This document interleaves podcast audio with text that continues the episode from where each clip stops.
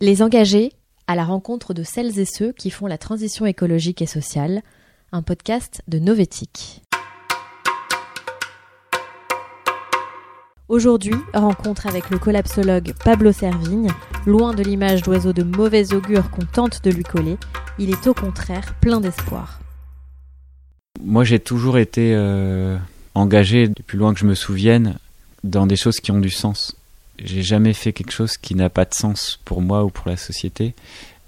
Sinon, j'arrive pas à me lever le matin, en fait. J'ai jamais bossé pour un patron, pour l'État, pour enrichir des actionnaires, pour euh, quelque chose qui a pas de sens. en fait, j'ai changé progressivement de vie. Euh, chaque déclic a créé des virages. Chaque rencontre aussi, euh, les déclics, c'est aussi des rencontres. Je m'étais amusé une fois à faire la liste, justement un tableau Excel de tous les déclics que j'avais eu. Il y en avait des dizaines, et à chaque fois, je mettais l'émotion aussi qui était liée à ça. Il y a vraiment beaucoup d'affects qui sont en jeu, que ce soit tristesse, colère, sentiment d'impuissance, mais aussi joie parfois, des déclics qui nous font changer comment dire, de vision du monde, des déclics du genre euh, interconnexion des crises que les Anglais appellent la perfect storm, la tempête parfaite. Si toutes les crises arrivent en même temps, bam, ça peut euh, faire tomber euh, notre société dans une sorte de maelstrom de chaos social et politique que les archéologues du futur pourront nommer un effondrement. Donc on est parti sur cette euh, voie passionnante avec Raphaël Stevens. On s'est rendu compte qu'il y avait euh, beaucoup de littérature scientifique sur ce sujet et on a voulu en faire la synthèse.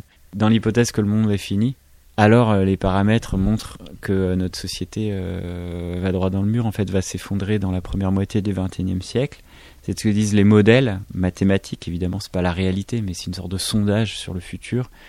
Et depuis 40 ans, tout se confirme en fait. Dans les années 90, on a déjà eu, euh, avec l'invention de l'empreinte écologique, on a montré que non seulement euh, on transgressait des frontières, des limites de la planète, mais en plus on continuait à accélérer. Donc déjà dans les années 90, c'était trop tard.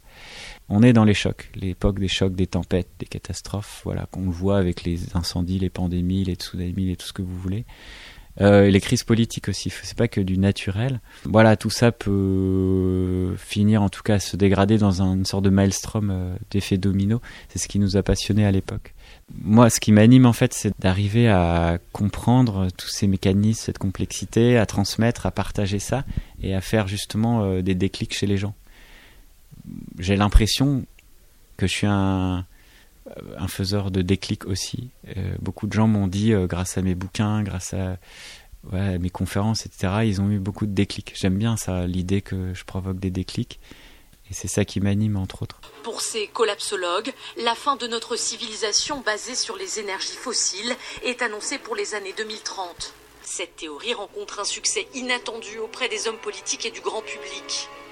Cela peut paraître catastrophiste, mais pour eux c'est simplement être lucide sur notre avenir. C'est faux de dire que la collapsologie c'est le tout est foutu, au contraire. C'est justement depuis le début éviter le tout est foutu et éviter le tout ira bien.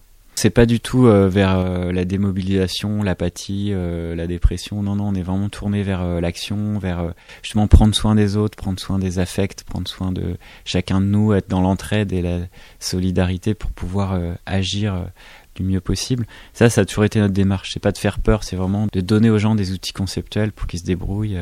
Et moi aussi, hein, j'ai vraiment souffert de lire tous ces articles scientifiques, mais ça m'a fait du bien finalement d'être clair dans mes idées. L'enjeu, c'est comment on déploie une culture de l'entraide, de l'altruisme, de l'empathie dans ce monde atroce de euh, compétition généralisée, d'individualisme, etc. Pour moi, c'est une évidence que l'entraide, la coopération, les mutualismes, la solidarité, c'est partout dans le monde depuis 4 milliards d'années, depuis les bactéries, les virus, depuis tout. Tout le monde, tous les êtres vivants, tous les individus vivants sur Terre coopèrent, sont intriqués dans des relations d'entraide euh, avec plein d'autres organismes. Donc c'est complètement stupide, absurde. J'ai jamais compris cette idéologie de la compétition généralisée, de l'unique loi de la jungle. Et ça ouvre vraiment un champ des possibles. Ceux qui sont pris dans des relations de compétition, ils vont plus souffrir. Et à terme, ceux qui survivent, nous dit les principes de l'évolution. Euh, Darwin, Kropotkin, tous les grands scientifiques euh, aussi ont dit ça à l'époque. Ceux qui survivent, c'est pas les plus forts l'impact du changement climatique ou les, émissions de gaz à effet de serre, c'est pas du tout une question technique. Certes, euh, les ingénieurs peuvent nous aider, mais c'est vraiment une question de rapport au monde. Qu'est-ce qu'on fait pour s'auto-limiter? C'est ça la base, l'auto-limitation euh, individuelle, collective. Quelles sont les institutions qu'on déploie pour euh, se reconnecter au vivant, pour arrêter de consommer comme des drogués, comme des malades? Comment on fait pour arrêter cette machine folle du productivisme, de l'industrialisme, du capitalisme, de tout ce qui phagocyte les sociétés, les peuples, les cultures, le vivant voilà, on est vraiment malade en tant que société. On détruit notre maison et on s'auto-détruit c'est beaucoup plus profond et ça passe forcément par l'entraide. C'est la seule voie pour moi qui euh, fera en sorte de tamponner euh, ces catastrophes climatiques. À la fois parce qu'on n'empirera pas le problème, mais à la fois parce qu'on trouvera dans les êtres vivants, tous, des alliés. C'est pas des ressources qu'on peut exploiter, vendre et massacrer, c'est des alliés pour traverser les tempêtes. Le dérèglement climatique change déjà la vie quotidienne de millions de citoyens du monde. Épisodes caniculaires, sécheresse, mais aussi fonte des glaces, inondations, incendies géants, tempêtes dévastatrices, climat, le dérèglement, hélas, c'est maintenant. Ça va secouer, il faudra tenir sur la longueur. On parle pas d'une crise, euh, l'année prochaine c'est fini, euh, on retrouve la croissance et tout. Non, ça a duré tout le siècle. Nos petits-enfants, nos petits-petits-enfants, etc., ça va tanguer aussi pour eux. Donc il y a... Euh, il y a cette idée de tenir dans la longueur, ne pas s'effondrer avant l'effondrement, comme on dit. Et ça peut paraître facile a posteriori, non, mais c'était pas facile. Hein. J'ai passé par des périodes de dépression, de sentiments d'impuissance, de qu'est-ce que je fais de ma vie, de démotivation, etc. Et c'est normal. Et en ça, ça nous a aidé cette théorie du deuil, les cinq stades en fait de la fin de vie. D'un deuil de quoi? De l'avenir, d'un l'avenir qu'on s'était créé. Donc il y a tout, toute cette fracture en fait, cette perte. C'est vraiment une question de perte, de peine face à un espoir, face à un avenir qu'on s'était dessiné.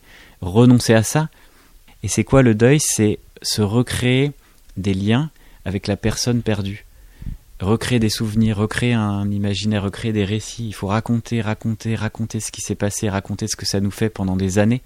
C'est ça le deuil. C'est se re-raconter une histoire qui nous fait vivre qui nous remet en vie, qui nous remet en selle. Et c'est ça qu'on doit faire aujourd'hui, se raconter des histoires, des récits qui nous ouvrent des horizons, qui nous font être en lien avec le vivant, qui nous font oublier la méga machine, qui nous font euh, nous associer collectivement, politiquement, pour lutter, pour défendre le vivant, etc. etc.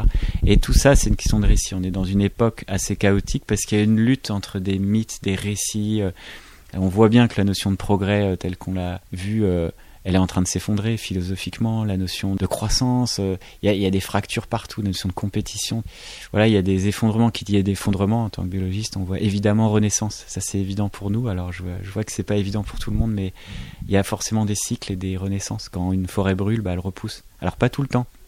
C'est vrai qu'il faut vivre avec cette idée que il peut y avoir une extinction, on peut mourir, mais c'est justement cette fragilité qui est très belle et qui ouvre une voie à un autre rapport au monde, à l'humilité, à l'interdépendance, à, quelque chose de plus apaisé, de plus pacifié. Il y a beaucoup euh, d'ouverture des possibles. Par contre, il y a un risque que ça foire. Et c'est pas parce qu'il y a un risque que ça foire qu'on ne doit pas se mettre à l'action. Donc on a besoin, non pas d'attente, espoir, esperar, il y a quelque chose de l'ordre de l'attente qui est pas ajusté. L'espoir, c'est pas attendre. L'espoir, c'est se mettre en mouvement. On retrouve le collectif, la puissance qui fait de nous des humains, quoi, de l'empathie, le social, etc., euh, le politique. Et là revient l'espoir. C'était Les Engagés, un podcast de Novétique réalisé par Conception Alvarez. Si vous avez aimé ce podcast, n'hésitez pas à le dire et à le partager. Et pour suivre toute l'actualité de l'économie responsable, rendez-vous sur novetic.fr.